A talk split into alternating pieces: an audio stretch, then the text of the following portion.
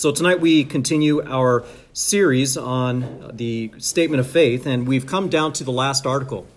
And this is the area, this when it comes to the last times, I will confess to you myself, this is the area that I probably need the most um, reading and um, kind of thinking and, and, meditating as well. This is a, when it comes to last times, it's, it, these doctrines are, are um, they take a lot of work. Um, they can be difficult to understand, especially when you're comparing passages, Old Testament, New Testament, and what various uh, books say, including the book of Revelation. Um, but certainly we can read through it. And I, and I, can tell you this from the church that I came from, um, we shared the same views that are expressed here in the last times here at this church. And that's actually unusual.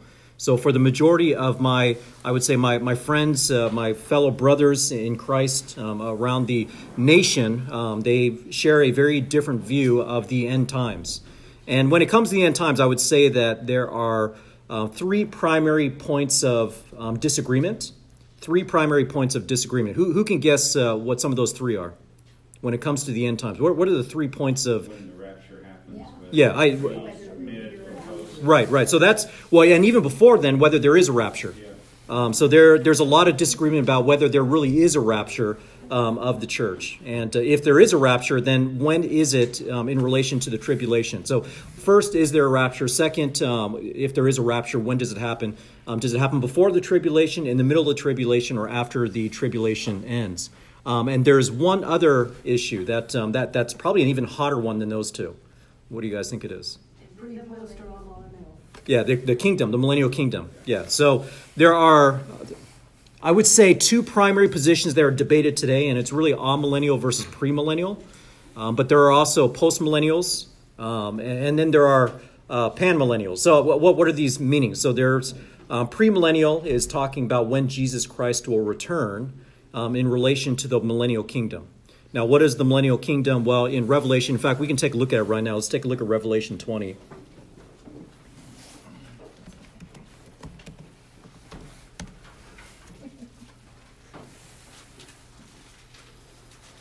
So, Revelation 20, verses uh, 1 through 6, and, and these verses are one of the proof texts that are listed in the statement of faith. But Revelation 20, starting in verse 1, uh, the Apostle John writes Then I saw an angel coming down from heaven, holding the key of the abyss and a great chain in his hand. And he laid hold of the dragon, the serpent of old, who is the devil and Satan, and bound him for a thousand years. And he threw him into the abyss and shut it and sealed it over him so that he would not deceive the nations any longer until the thousand years were completed. After these things, he must be released for a short time. So, right there, we see that there's a thousand year period where Satan is thrown into kind of this prison. What's referred to here as the abyss. He's thrown into a prison, and he's going to be kept there specifically for a thousand years where he cannot affect the nations anymore. Um, and then it says he will be released for a short time after that.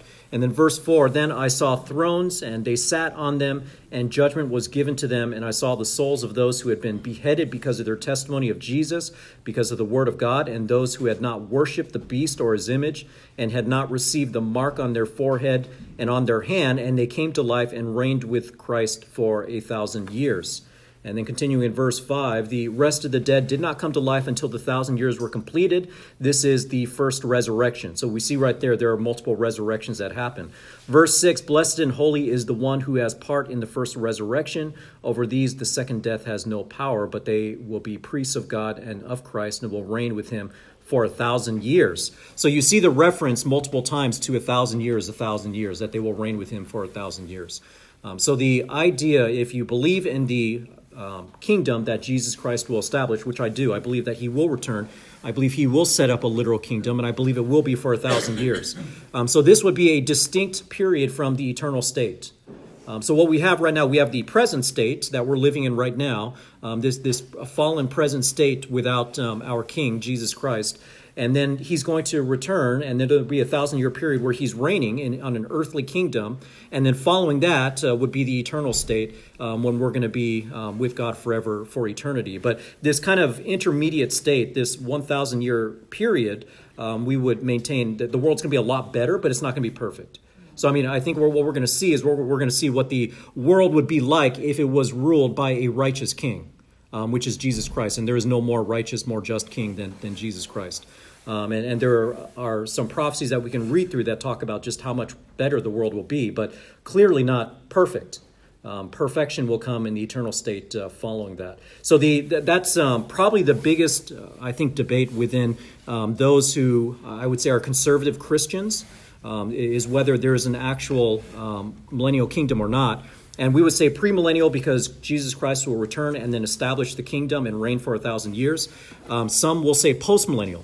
What is postmillennial? Postmillennial means the kingdom is already in place and Jesus Christ will return at the end of the thousand year kingdom. Um, and then there's amillennial, uh, which is somewhat similar to postmillennial, except amillennial says there is no earthly kingdom. The kingdom is spiritual; it's it's up in in heaven, um, and, and, it's it's it's already going. Um, so so those are the three primary positions. And then I mentioned panmillennial, and there uh, panmillennial is basically those people who say everything will pan out in the end. Um, they don't uh, they they don't take a, a, literal position here. And and you know I, I, I can for a long time, I could relate to people that just said, look, things will work out in the end, don't worry about it, right?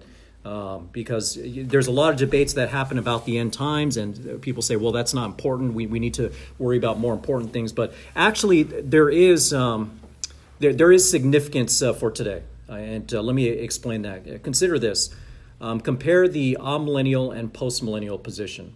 I mean, I'm sorry, the, the premillennial and the postmillennial position. Once again, premillennial, Jesus Christ comes first, establishes kingdom. Postmillennial is that the kingdom was already here and Jesus Christ comes at the end of it. Um, well, for one, if you're postmillennial um, and you're saying that Jesus Christ has already established the kingdom, then you can't take the thousand years to be a literal thousand years. It has to be like a symbolic thousand of years. Um, but if the kingdom is here now, how does that change our responsibilities today with regards to society? Think about that for a moment is the millennial the millennial kingdom is supposed to be where things get better, right? So if the millennial kingdom is here today, guess what? What responsibility we have as Christians? We we have responsibility to make the world a better place, um, to be more socially involved. So the idea that the kingdom is here, Christ is reigning. So if Christ is reigning in the kingdom today here on earth, um, and, and, we see things are not getting better, it's because it's a failure for us as Christians. We're not we're not acting as um, as kind of those mediators of Jesus Christ and making sure that the world is a better place. Um, so someone who is a post millennial will also have um, a greater emphasis upon doing social good. You know, and there's nothing wrong with social good. Um, but we would, um, what we would say, what I at least what I would say is that if you're going to do social good, do social good with the ultimate goal of sharing the gospel, right? Uh, do social good so that you can share the gospel and, and lead people to to Jesus Christ. And if, if you're a premillennial, you would say that the kingdom is not here, and if the kingdom is not here, then we don't necessarily have the expectation that the world is going to get better, do we? In fact, we um, actually believe the opposite that the world is going to continue to get worse and worse, right? Um, let me take a look at uh, let me, the book of Luke. I want to say Luke 24. I could be wrong about that. No, actually, it's earlier than that.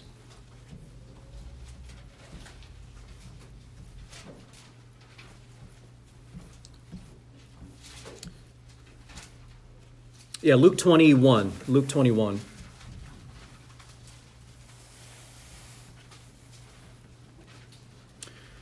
Um, Luke 21, look at verse, we'll start in um, verse 5.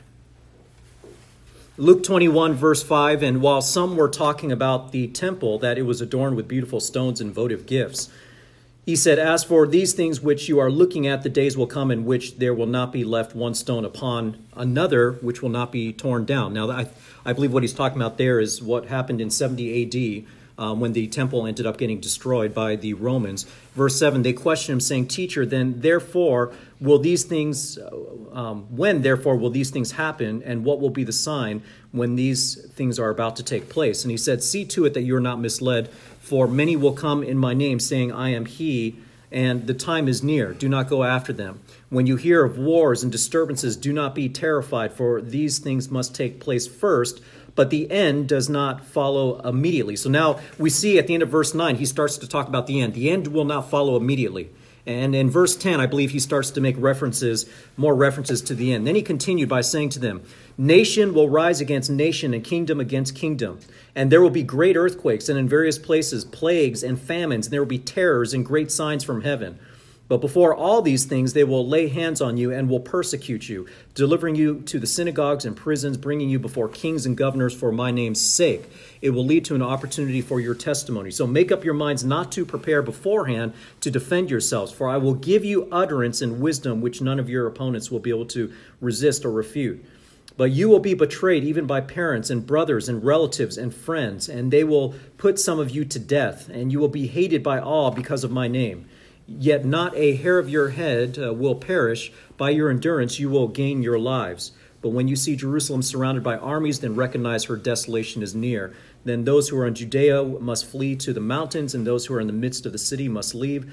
Those who are in the country must not enter, because these are the days of vengeance, so that all things which are written will be fulfilled. Woe to those who are pregnant and to those who are nursing babies in those days, for there will be great distress upon the land and wrath to this people. They will fall by the edge of the sword and will be led captive into all the nations, and Jerusalem will be trampled underfoot by the Gentiles until the times of the Gentiles are fulfilled. So I think there's a, a mixing of, of, prophecy by Jesus Christ where um, he's talking about wars and nations rising up, up, up against nations. These last several verses, I think he's going back and talking about the destruction of Jerusalem that will happen um, under the uh, uh by the Romans. And in verse 25, there will be signs in sun and moon and stars, and on the earth dismay among nations and perplexity at the roaring of the sea and the waves, men fainting from fear and the expectation of things which are coming upon the world, for the powers of the heavens will be shaken. Then they will see the Son of Man coming in a cloud with power and great glory. But when these things begin to take place, straighten up and lift up your head, because your, your redemption is drawing near. Then he told them a parable Behold, the fig tree and all the trees, and he goes on to um, share this parable. Um, I'll go ahead and stop there, but I, I think when you see this description uh, from Jesus Christ about the future, he, he's talking about ultimately a time in which he's going to come back. But between now and that time he comes back, does it sound like things are going to get better? No. I mean, this is this is talking about um, the difficulty that awaits those who are in the faith. And um, I, you know, I I always shake my head at um, prosperity preachers, um, people um, like a Joel Osteen or, or whatnot, who always, um, you know, preach, uh, you know, God wants you to be happy and good and this and that. I, you won't see him, you know, mentioning these passages because they just don't play into kind of this prosperity thinking. Um, that that God wants you to be happy in this life and and wealthy and all those kinds of things. Because the reality is that for us as Christians, it's like what um, Jesus said in John 15, 18. If they hated you, know first that they what yeah, they hated me. You, you, know, it's because you belong to me. If you belong to the world, they would love you, but because you do not belong to the world, but you belong to me, um, they will hate you. So, what we see from Jesus Christ is very much, um, you know, expect things to get worse and not better. Um, and so, as um, you know, so for that reason, you know, I would take more of a premillennial. Um, in addition to what Revelation say, that this idea that things will get worse until Jesus Christ comes, and when Jesus Christ comes, then things will things will get much better, and it's going to be because of His rulership that things will get better. Yeah. The postmillennial, though, how do they reckon the part that Satan will be bound for a thousand years? Yeah, so yeah. How can this be the millennial time? Because Satan's not bound right now, is he? No, I, I don't. I don't believe he is. Yeah, I don't. I don't, I, I don't believe he is. That's But why it would be getting better. Yeah. Because Satan wouldn't be in the world, we would have, you know, yeah. Christ to rule over us. Yeah, and, and that's the difficulty, I think, of that position. Uh, and, I, and I think when you look back at history, um, the, the people that were post millennial um, were under the impression that things were getting better. So, for instance, um, Jonathan Edwards is often considered the last great Puritan. He, he's a theologian um, here in the U.S. in the 18th um, century, um, right? And he was um, he was post millennial. He, he believed that the world was getting better and that Jesus Christ was going to return. But in his position, I can see why he thought that because he was part of the Great Awakening, right? I mean, he he saw people preaching and he saw people just in massive numbers responding to the gospel and, and coming to the faith, coming to faith. And so we just had massive crowds all along, um, especially the eastern border, that were just um, responding in magnificent ways to to the gospel. And so for someone like him, it's easy to see how, yeah, th- look, things are getting better. Um, this is a sign that the kingdom is here and, and Jesus Christ is going to return soon. He, I, I, believe he was convinced that Jesus was going to return um, very soon, you know, in light of all that that was happening. Um, but, you know, but then when you get to especially World War One, World War One and World War Two, I think that's when the post millennial mindset got really shaken Um, because with those two world wars, it was very clear no, the world is not getting better; it's getting much worse. And so that's why, for that reason, postmillennialism, I, I think, is is a very um, uh, not a lot of people believe it anymore. Um, but um, but I would say that those who are what I would call social justice warriors, um, those that believe that you know the call of the Bible is social justice, which I would disagree with, but those that believe the call is social justice, they, they would hold to that postmillennialism, saying that it's our responsibility, we're failing, it's our responsibility to make the world better, um, and we're not uh, we're not doing it. And so for for them, you know, when you have a postmillennial mindset, it's easy to be frustrated at people like us that say, look, we're just here to preach the gospel. That's our great commission we're looking to preach the gospel and, and to them you know they're looking at this going no the, the kingdom is here. What are you doing? We're, we're supposed to be helping with all aspects of society and, and, and the kingdom around us. You know whereas um, our response would be no that's you know when jesus christ returns he will bring about the righteous reign and, and the results will be you know unmistakably better. You know it's not and you know it's not the um, responsibility of man. I mean this is all in the power of god. I mean when we read the words of Scripture, it makes very clear that when Jesus Christ returns, things will get things will get better. You know, it's not things will get better if you are obedient to Jesus Christ. No, things will get better. Period. You know, so we, we have to respect the power and authority that Jesus Christ has and the, the impact that he's going to be, be able to have on this earth when he comes back and reigns directly, you know, upon upon this earth. Um, we're going to see a, a, much greater, you know, improvement of, of life and and um, obedience to the king when Satan gets released, then you see that the true heart of people really hasn't been changed. And they turn against Jesus and, and they go against him. Um, but what's interesting also, um, look again at um, that passage from Revelation 20. Go back to Revelation 20 again. And so when you look at um, verse, verse 4, um, Revelation 20, verse 4. Um, this is this could be part of the argument for those that believe in you know the other issue was tribulation when the church will be raptured in in, in relation to the tribulation. This could be an argument for post tribulation or mid trib.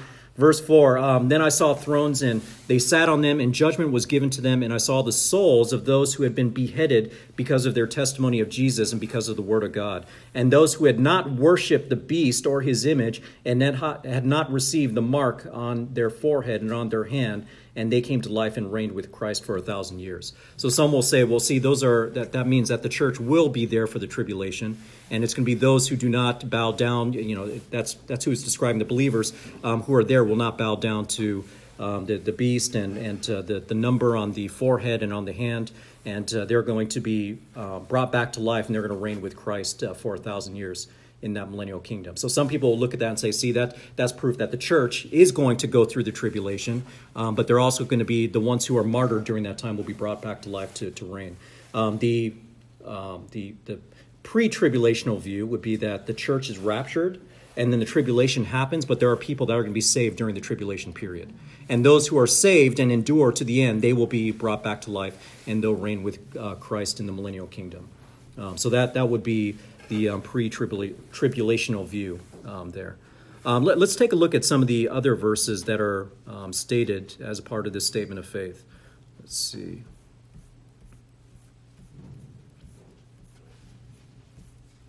Well, let's uh, let's read the statement of faith. I, I kind of jumped into those passages without reading what the statement of faith said. Um, our statement of faith said, "Of last things, um, first uh, we believe." that the premillennial return of Christ for his church is an event that can occur at any moment. Um, that at that moment the dead in Christ shall be raised in glorified bodies, and the living in Christ shall be given glorified bodies without tasting death, that all who are in Christ shall be caught up to meet the Lord in the air before the seven years of the tribulation. Um, so that's um, that's talking about the premillennial return of Christ. We've got the um, we've got really kind of the, the rapture who are is being described there as well. The living in Christ shall be given glorified bodies without tasting death, and all who are in Christ shall be caught up to meet the Lord in the air before the seven years of the tribulation. Now, I would modify that a little bit because it says all who are in Christ. I would say all who are in Christ who are alive at that time. You know, I think those who are in Christ who have passed by this time um, will not uh, be raptured. I think the rapture is, is, is covering those who are in the church and, and alive at that time when Jesus Christ uh, returns. And uh, we can take a look at some passages that are mentioned here. Uh, 1 Corinthians 15, this is the go to passage about uh, really our resurrection and glorified bodies. 1 Corinthians 15.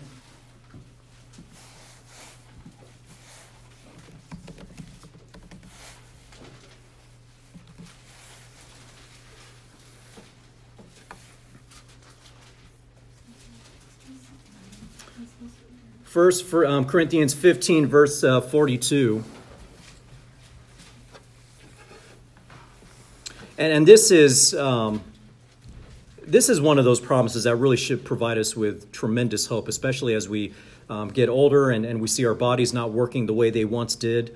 Um, starting in verse uh, 42. So also is the resurrection of the dead. Um, it, it is sown in a perishable body is ra- it is raised in imperishable body it is sown in dishonor is raised in glory it is sown in weakness it is raised in power it is sown a natural body it is raised a spiritual body if there was a natural body there is also a spiritual body so this is um, contrasting our current bodies and then the future bodies that we will receive um, we know that um, our current bodies are perishable we i mean especially those of us who um, are seeing, uh, you know, just our bodies break down in multiple ways. We see that. I mean, we're in a perishable body, and we're going to have a glorified body that is absolutely imperishable.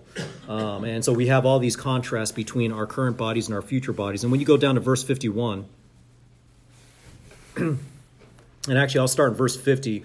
Um, now I say this, brethren, that flesh and blood cannot inherit the kingdom of God, nor does the imp- does the perishable inherit the imperishable. Um, Behold, I tell you mystery, we will not all sleep, but we'll, we will all be changed. In a moment, in the twinkling um, of an eye, at the last trumpet, for the trumpet will sound, and the dead will be raised imperishable, and we will be changed. For this perishable must put on the imperishable, and this mortal must put on immortality. Um, but when this perishable will have put on imperishable, and this mortal will have put on immortality, then will come about the saying that it is written, Death is swallowed up in victory. And so, part of the uh, blessing of just receiving that imperishable body is that, uh, in essence, we are uh, we, we have achieved our final victory over death. Um, you know, Jesus Christ, as he was um, the, the the significance of the resurrection of Christ is that we have the promise of resurrection, and that when we are resurrected, we're not just simply resurrected the way we are with all of our infirmities and whatnot. We're resurrected in, in glorified bodies which are, are perfect, that don't have any of the weaknesses that we had before. Um, and I believe part of those glor- that glorified body is that we can actually be in the presence of God now. Like right now, we can't be in the presence of, presence of God without being absolutely destroyed. Um, but those glorified bodies allows us to be in the presence of God and, and enjoy His presence um, very directly. Um, but uh, receiving that um, imperishable body is the um, final proof that we have conquered death. You know, and death. When you think of the significance of death, um, when was death introduced into mankind? The fall. Uh, give me, give me a, give me a verse. Give me a, a book and chapter. Yeah, Genesis three. Genesis three.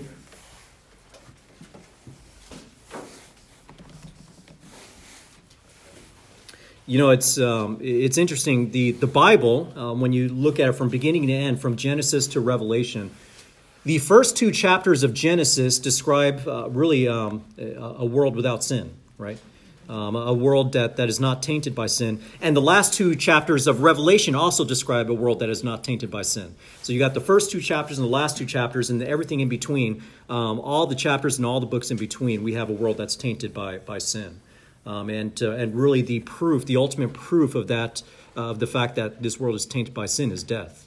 Um, that, that, you know, so I, I often scoff when people just talk about the natural cycle of life that you know we all live we all die. That's just kind of natural cycle of life. And, and i understand what they mean but um, there is nothing natural about death when you realize that it is a curse brought about by god. Um, death is a curse to us that is intended to make us really think about our mortality and, uh, and, and you know what's going to happen afterwards. You know, and uh, what we do today is um, in this society uh, today we do everything we can to cover that up. Um, we do everything to kind of ignore that. You know, I mean, even um, in sports, like uh, you know, foot, this is known for football players. Football players, when someone gets into a terrible injury, where you know, where you know they're, you know, they they they might be crippled or, or lose function of their legs or arms, and they're in the hospital. Um, the other football players don't want to visit them. Um, it's, it's just well known when, when someone is in that kind of condition, other football players won't want to visit him because they don't want to confront that, that possibility of what could happen to them. You know, and, uh, and, and then also when, you know, you think about how much money is going into cancer research, you know, how much money is going into uh, fighting all these kinds of, um, you know, illnesses and diseases that brings an end to our life. You know, a lot of people say they don't want to live forever, but, you know, the money suggests otherwise um, because very few people want to, uh, you know, want to. Um, I guess uh, be, die early. You know, if they can, if they can get rid of their ailments, if they can live just. Everyone always say, "I just want to live a little bit longer, live a little bit longer." You know, that's in the heart of man that we want to live for eternity. But then it's um, also the way we deceive ourselves by saying, "No, we don't really want to live for eternity." You know, well, why does all this money go into you know all the research that it goes into? And and it's good research. There's nothing wrong with that. There's nothing wrong with trying to cure those things. But I'm just pointing out that in the heart of man, uh, mankind really does want to. Um, live for an eternity. You know, they're just, they're, they're, I think they're deceiving with themselves when they say they don't. Um, but um, chapter 3, Genesis chapter 3.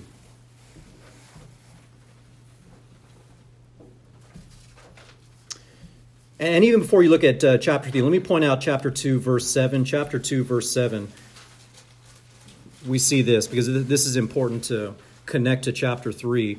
Um, Genesis chapter 2, verse 7 describes uh, the creation of man. It says, Then the Lord God uh, formed man of dust from the ground and breathed into his nostrils the breath of life, and man became a living being. So God formed man of the dust of the ground. In fact, the name Adam um, in, in, the Hebrew, Adam literally means ground. Um, it means ground or, or dust. So it's uh, formed a man of the dust from the ground, breathed into his nostrils the breath of life, and the man became a living being. And then when you go to chapter 3, after the, um, you know, after Eve took of the fruit and Adam took of the fruit, um, and then God pronounces his judgment starting in verse 14. The Lord God said to the serpent, Because you have done this, cursed are you more than all cattle, more than every beast of the field. On your belly you will go, and dust you will eat all the days of your life. I will put enmity between you and the woman, and between your seed and her seed. He shall bruise, bruise you on the head, you shall bruise him on the heel.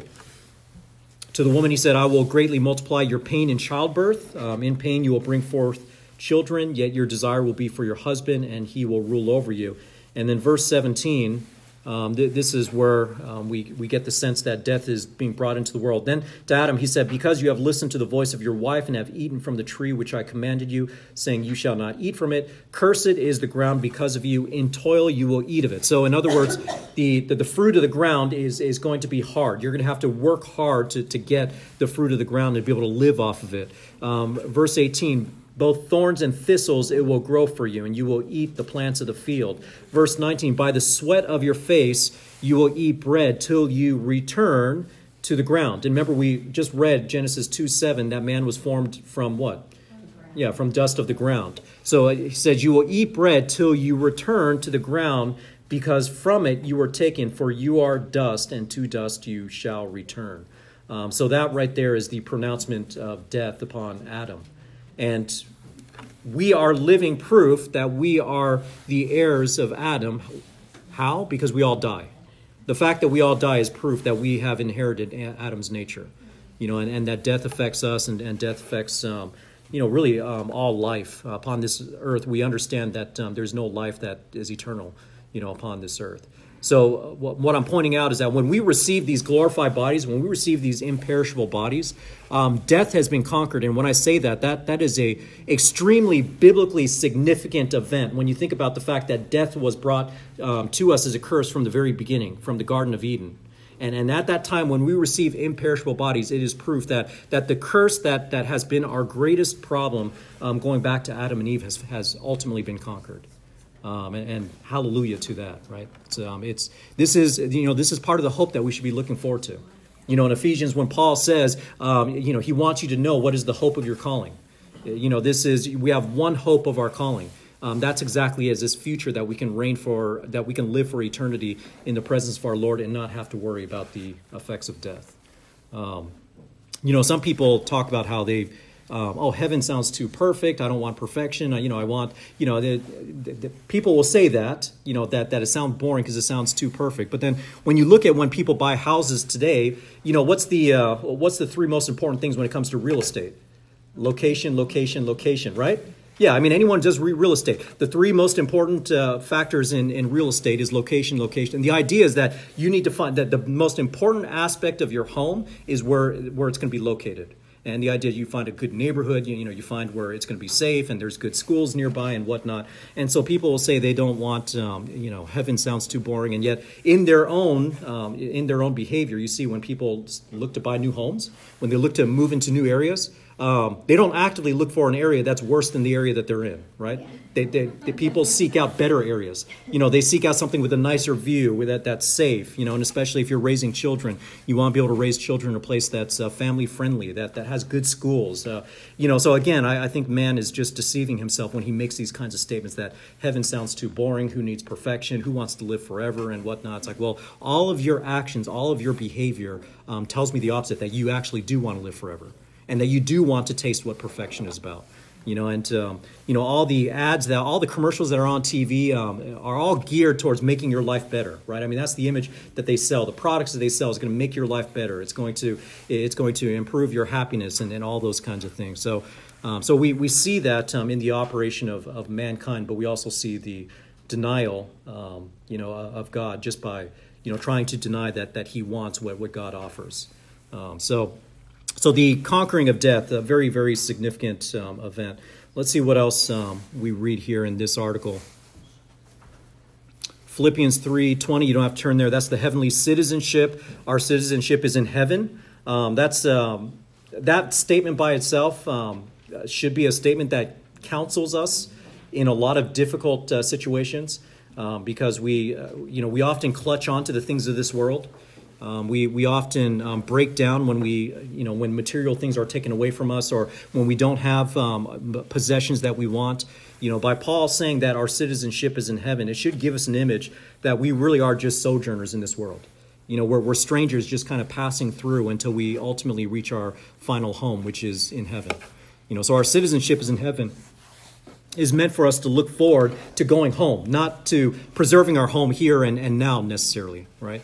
Um, if you, um, you know, if you, if you were forced to, you know, this is kind of the analogy I think of my head is like military. When military is sent overseas, and you know now especially with the um, conflict in, um, in, in Iran, um, when people are sent overseas, you know, what is it that they look forward to? They look forward to returning home. They look forward to the end of their tour, the end of their tour of duty, that they can come back home and be with their family. And uh, when Paul says our citizenship is in heaven, that's what we need to be look, looking forward to is our final home, our ultimate home is, is, uh, is in heaven. And I remember when fires broke out, and I've told this story before, but there was a family whose, um, uh, whose house was taken by one of these fires that, uh, that raged, and we get them a lot here in California, obviously. Um, but um, as the house was um, burned up, it really burned down to the ground. That family, um, family of believers, they said to um, the pastor, um, "Well, the good news is that our eternal residence is still intact." You know, and that's that, that's that, those are people with the right kind of mindset. Whereas I, have seen um, TV shows, you watch some of these TV shows of, of um, like tornadoes, you know, just tearing through towns and, and ripping apart these homes, and, and some of the responses from these families when they find out that their home is gone. I mean, they they just they lose it. I mean, they they're I mean they're broken. They're completely broken. It's like everything that um, that. The, every they'd have no more hope at that point and and this is what um, our, our, the anchor of hope for us needs to be the hope that we have in the future in heaven. Um, 1 Thessalonians 4. So the rapture, this is a heavily debated topic, the rapture. 1 Thessalonians 4.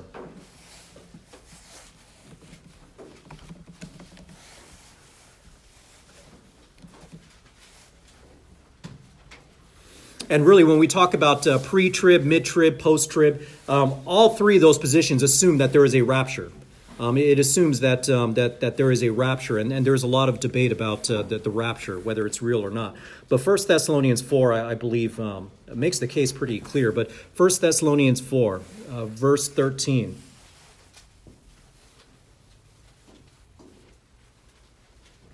And by the way, the, the, you know, the church in Thessalonica um, is proof that studying the end times is, is not something that you should put off. It's not something just for advanced Christians, because as Paul is writing to the church at Thessalonica, this is a relatively young church. Um, they're relatively new in their belief. Um, but a lot of what he is addressing here is end times um, prophecy. It, it's it, it's end times theology, and he's he's trying to clear up some confusion and, and give them hope about what's happening in the end times. Um, so so this notion that um, oh, as new believers, we don't need to worry about that. Well, you know, the church of Thessalonica, they were a new church, and Paul was actually encouraging them to think about these things, right? So First Thessalonians uh, chapter four, starting in verse thirteen. Um, he writes this, but we do not want you to be uninformed, brethren, about those who are asleep, so that you will not grieve as do the rest who have no hope. Um, so there, right there, we we have a hope, and so we we don't have to grieve because we have a hope. Verse fourteen: For if we believe that Jesus died and rose again, even so God will bring with Him those who have fallen asleep in Jesus. Um, so, in other words, um, the folks in Thessalonica they had lost um, fellow brothers in Christ who had passed away and they were worried that they because they passed away they're not going to be resurrected. They're not going to experience eternal life. And so paul is trying to give them hope. No they they they have passed away but it doesn't mean that they're without hope. It doesn't mean that they're that they're lost. Um, verse 15 for this we say to you by the word of the lord that we who are alive and remain until the coming of the lord will not precede will not precede those who have fallen asleep um, for the Lord himself will descend from heaven with a shout, with the voice of the archangel, with the trumpet of God, and the dead in Christ will rise first. Then we who are alive and remain will be caught up together with him in the clouds to meet the Lord in the air, so that we shall always be with the Lord. So Paul here is saying that those who have passed away, they will be resurrected um, first, and, and they will be brought to Christ. And then those who still remain will also be brought up uh, to Christ. So actually, as I'm reading this, I had made a statement that the um, that the rapture is really just for those who remain, but you can make a case here that the rapture includes the resurrection of those who had passed away. Um, so, so even as I'm reading this, my theology is forming. Um, um so yeah, th- this would be the argument uh, for the rapture, but a lot of people will say that um, you know, and I th- this is one of those things where I have to um, read more about the counter arguments why they would argue against this. That they would say that this is um, really symbolic and it's not meant to say that uh, you know the church is going to escape the tribulation and, and all that kinds of stuff. And um, it's um, and it really comes down to um, you know the, the, overall framework because if if you believe without a doubt that um, that the kingdom is in heaven, then you have to interpret everything else in light of those kinds of words and uh, and, and how things like the rapture is is going to be explained. Um, so this is one of those things that in the future i am going to have to do some in-depth reading of the opposing um, side. I've, I've, already got um, books um, that I have purchased. They're sitting in my computer electronically, and I got to read through them and kind of compare them. And then w- when that time comes, we'll do a more lengthy series uh, within the church to talk about uh, end times. Um, but you know, when you read this, I mean, if you just read this and, and interpret it literally, I mean, it's uh, it's hard to argue against a rapture. Um, that uh, that that the dead will be brought up to Christ, and, and the church will be that the church will be brought up with Christ, and, and they're going to uh, they're going to escape the tribulation. In verse eighteen, you know, at the very end, he says, "Therefore, um, comfort one another with these words." And um, even that statement, comfort one another with these words. If, if the church were um, supposed to go through the tribulation, um, I, I, it would be odd to me that Paul would say, "Comfort one another with these words." In other words, comfort one another with these words because you're you're not going to go through the tribulation. You know, you're going to be caught up with Christ. Uh, the dead will be caught up in Christ, and you won't have to go through all that. But you know, if the church is meant to um, go through the tribulation as well. Um, yeah, I, I, don't know that. Hey, you're going to go through the tribulation, so comfort one another with these words, right? So it just it it, it seems a, a little bit um, off, um, I would say. And um, let's see. Um, part two, part two of the statement of faith. Let me read part two, the second part. We believe that the tribulation which follows the rapture of the church will be culminated by the revelation of Christ in power and great glory to sit upon the throne of David and to establish the millennial kingdom. Um, so there we have the millennial kingdom, we have the throne of David. And by the way, when we talk about the throne of David, um, I think that is um, one of the key arguments for an earthly millennial kingdom. Um, the throne of David, because where was David's throne? It was here on earth. Um, David did not reign from heaven. Um, so the throne of David, if um, if you take an amillennial approach, you've got to spiritualize the throne of David to be symbolic. To say, well, it means throne of David because he's a descendant of David, not necessarily that he's physically, you know, on the on the throne of David. but take a look at Isaiah chapter nine, verses six and seven.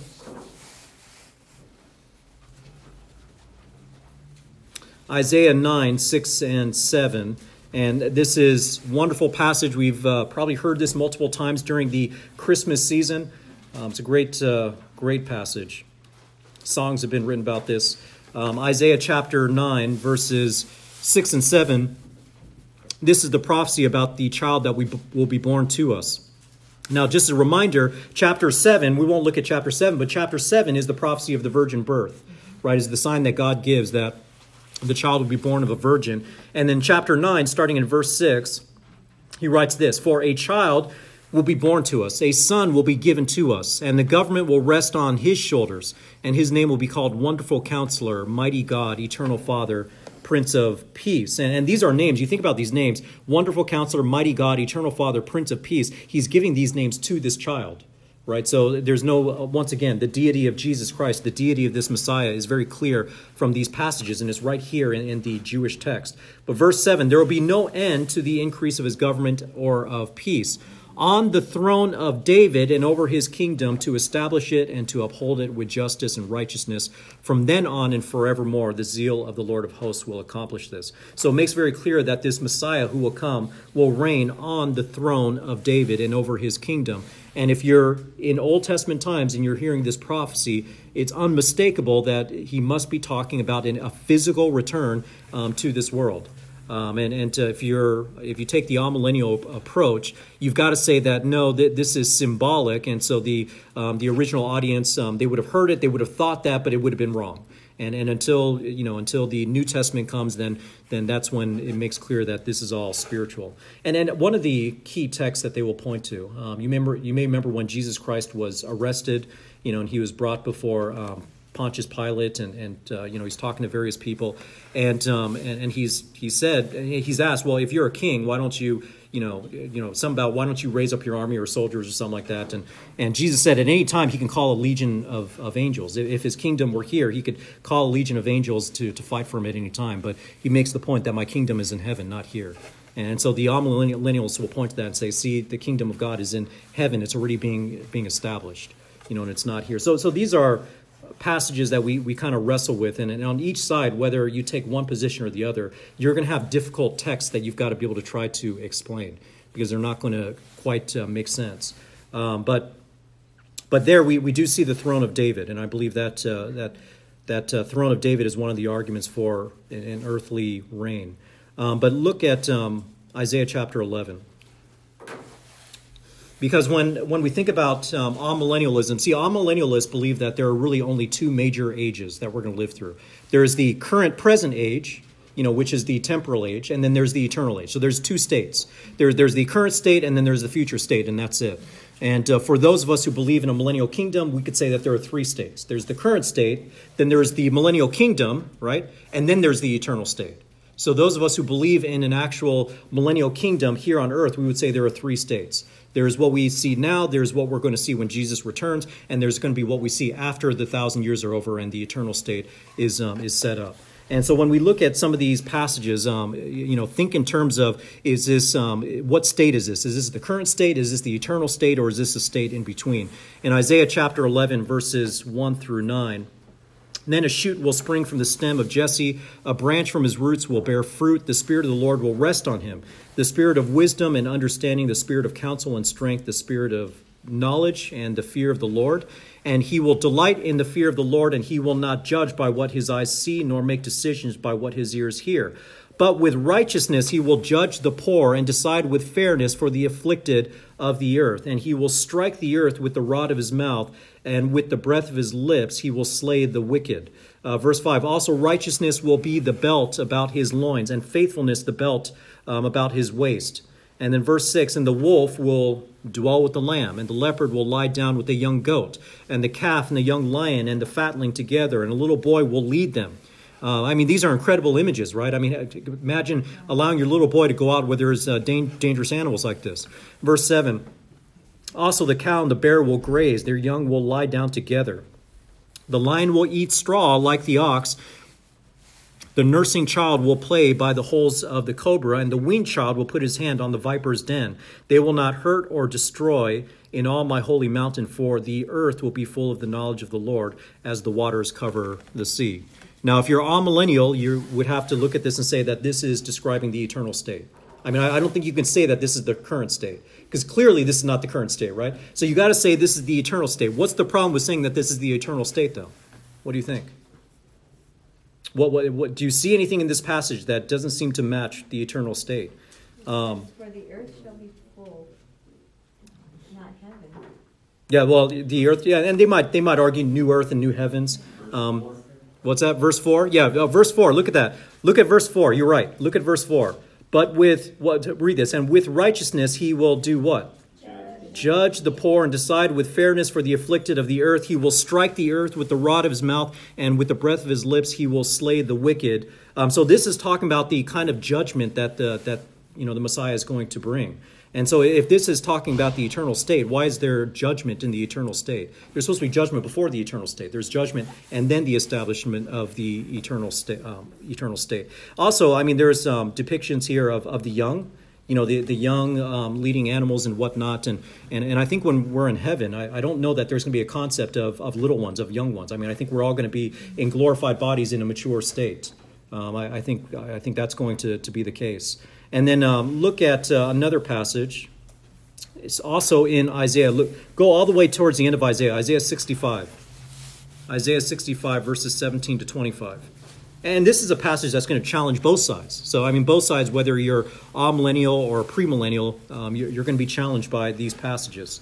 Isaiah 65, verses 17 to 25. These passages, for the amillennialists, they will say this is the eternal state. For the premillennialists, they'll say no, this is the millennial state. Verse 17, Isaiah 65, verse 17 For behold, I create new heavens and a new earth, and the former things will not be remembered or come to mind. But be glad and rejoice forever in what I create. For behold, I create Jerusalem for rejoicing and her people for gladness. I will also rejoice in Jerusalem and be glad in my people, and there will no longer be heard in her the voice of weeping and the sound of crying. No longer will it be that an infant who lives but a few days, or an old man who does not live out his days. For the youth will die at the age of 100, and the one who does not reach the age of 100 will be thought accursed. They will build houses and inhabit them. They will also plant vineyards and eat their fruit. They will not, uh, they, they will not build and another inhabit, but they will plant and another they will not plant and another eat for as the lifetime of a tree so will be the days of my people and my chosen ones will wear out the work of their hands um, they will not labor in vain or bear children for calamity for they are the offspring of those who are blessed by the lord and the descendants with them it will also come to pass that before they call i will answer and while they are still speaking i will hear the wolf and the lamb will graze together the lion will eat straw like the ox Dust will be the serpent's food. They will do no evil or harm in all my holy mountain, says the Lord. This is clearly not the current state, right? I mean, we can look at this and say, okay, this is clearly not happening today. Um, so the question is, is this the eternal state or is this the uh, millennial state? Um, well, the argument for the eternal state is in verse 17. He talks about creating the new heavens and the new earth. And that's the same language that we see at the very end of Revelation for the eternal state, that he creates a new heavens and a new earth. What's the problem with this being the eternal state, though? I have one, and I Yeah. couldn't one, but it says their offspring, and I thought in heaven you, you're not gonna Yeah. be marrying or giving in marriage. Right, right. Have offspring. in Yeah, yeah. There, there's, there's, um, there's no concept of offspring. I don't believe so in, in the eternal state. But what else? There, there's something else too. Death. Death. Yes. We see death here. Uh, we, we see death here. Uh, Verse 20 No longer will be an infant who lives but a few days, nor old man who does not live out his days. For the youth will die at the age of 100, and the one who does not reach the age of 100 will be thought accursed. So during this time, if you don't live to the age of 100, you'll be thought accursed by God because you died early. But in the eternal state, there's no death. Okay, so this is not the current state, but there's death here, so it's not the eternal state. So what is this? You know, and that, that's going to be the difficulty. And amillennialists have to wrestle with this, and what they will say. Um, I read about the, a little bit of, about this before I came tonight, but um, they will say that, oh no, this is um, there's this principle where um, you, you know people at that time they could not conceive um, of a world without death. So they're writing in, in language that would help them kind of understand. And so while they're portraying death, there really isn't death. It's just that they can't imagine a life without death. So they're, you know, they're they're they're saying this as a means of. Um, so this is symbolic language of that they will actually live for eternity. It's just that they can't imagine portraying life without uh, without death. So that would be their explanation. Um, the problem with that um, is turn back to chapter 25, same book of Isaiah. Look back at chapter 25. And remember when Paul says that we're going to have our ultimate victory over death, right? When we have the imperishable bodies, when we receive our glorified bodies, that's going to be our final victory over death. Um, well, that statement comes out of Isaiah 25. Isaiah 25, verse 8. Isaiah 25, verse 8, um, same book. He, he will swallow up death for all time, and the Lord God will wipe tears away from all faces. He will remove the reproach of his peoples from all the earth, for the Lord has spoken. So there is a concept here that death is going to be no more. Um, so this this kind of explanation that they're explaining things with death because they can't imagine a world without death. Well, the same author actually writes here that there's going to be a time where death is going to be swallowed up and is not going to exist anymore. Um, I think the main challenge of that prior verse that we looked at is that it talked about creating the new heavens and the new earth, um, and that's the part that we have to struggle with. Because okay well the new heavens and new earth to me that's language of the eternal state. Um, but this is uh, being used to describe what appears to be kind of an intermediary state which is the millennial state. And um, the explanation i would have for that joe did you? Yeah, weren't the prophets given though not necessarily a complete timeline? Yeah. Because there are Yeah. other prophets that they're, they're talking about the first coming and the second coming. Right.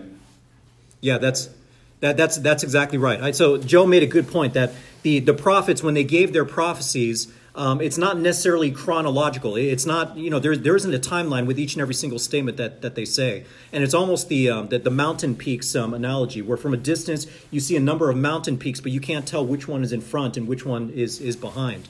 And uh, the other analogy that I heard is like, you know, having a series of transparencies on top of each other. You know, you're looking at it and you just see the pictures, but you don't know which transparency is, is on top of uh, on top of which. So that would would I, I believe be um, a very valid explanation. I don't believe we're rationalizing this, but we see in prophecies all over the um, all over the Old Testament that, for instance, the old the first and second coming of of, um, of the Messiah are kind of mixed together. Um, and, and here, what we're seeing, I believe, is that we're seeing a mixing together of both the eternal state as well as the millennial state. Um, so Isaiah is looking forward, and he sees the new heavens and new earth. And the next moment, what he sees is the premillennial state. The I'm not the premillennial, the millennial state um, when Jesus Christ comes and sets up his uh, millennial kingdom. So that's how I would explain that, and I think that's consistent with how we see prophecy being given um, throughout uh, throughout Scripture. So I don't think that's really that hard of a of a challenge. Um, but uh, for the amillennialists, this is one of the most difficult uh, passages. And they themselves will say this is a difficult passage to interpret. And they'll say it's a difficult passage to, to interpret because the literal interpretation does not match what they believe the Bible is, is actually teaching. That's what they would say. So that's why they look at this and say, well, this must be symbolic. Um, and, and we all do that. I mean, we have a framework that we work with. And when we come ac- across a passage that doesn't seem to fit that framework, if we're convinced that the Bible really supports the framework that we believe, then we'll look at a passage that seems to contradict and we'll say, well, that, there must be another explanation for that.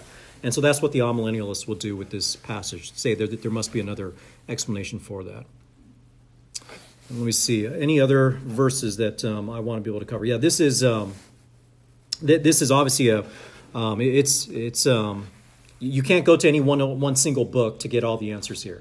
You know, in the book of Daniel, we haven't even gone to the book of Daniel. book of Daniel has a lot of um, prophecies um, about the end times. He, he's probably him and um, Isaiah probably have the, the most prophecies. Ezekiel has quite a bit too about the about the end times and what the end times are going to look look like. And so it's um, the the challenge is trying to piece together all these elements and trying to figure out where, where they all fit together. And I think it's a good exercise for us to try to understand those things. Um, but at the same time, let's not lose sight of you know our call today, how we're supposed to live our lives today. Um, because I, I know um, people, I know Christians who spend all of their time just trying to figure out prophecy for the future, um, and, and they're really ignoring their responsibilities um, for today. You know, what we're supposed to do in terms of our, you know, like I said in Ephesians, how we're to love one another within the body today, as well as, you know, share the, the word of God with, uh, with those who are outside and, and to, to do all that um, we're called to do today. Certainly, let's read the scriptures, let's try to understand this as best we can, but don't make the future state um, everything you know but uh, but you know have a have a balanced uh, kind of mindset with regards to our responsibilities within the church outside the church and and all that. Um, any other questions or comments? And and we're just uh, this is just scratching the very very tip of the iceberg of this topic. I mean this is a huge topic. Um, so in the future there may be like a i don't know a 20 part series on this where we where we go through and talk about the end times All right, if there's um, no other questions or comments, let me go ahead and close out in a word of prayer.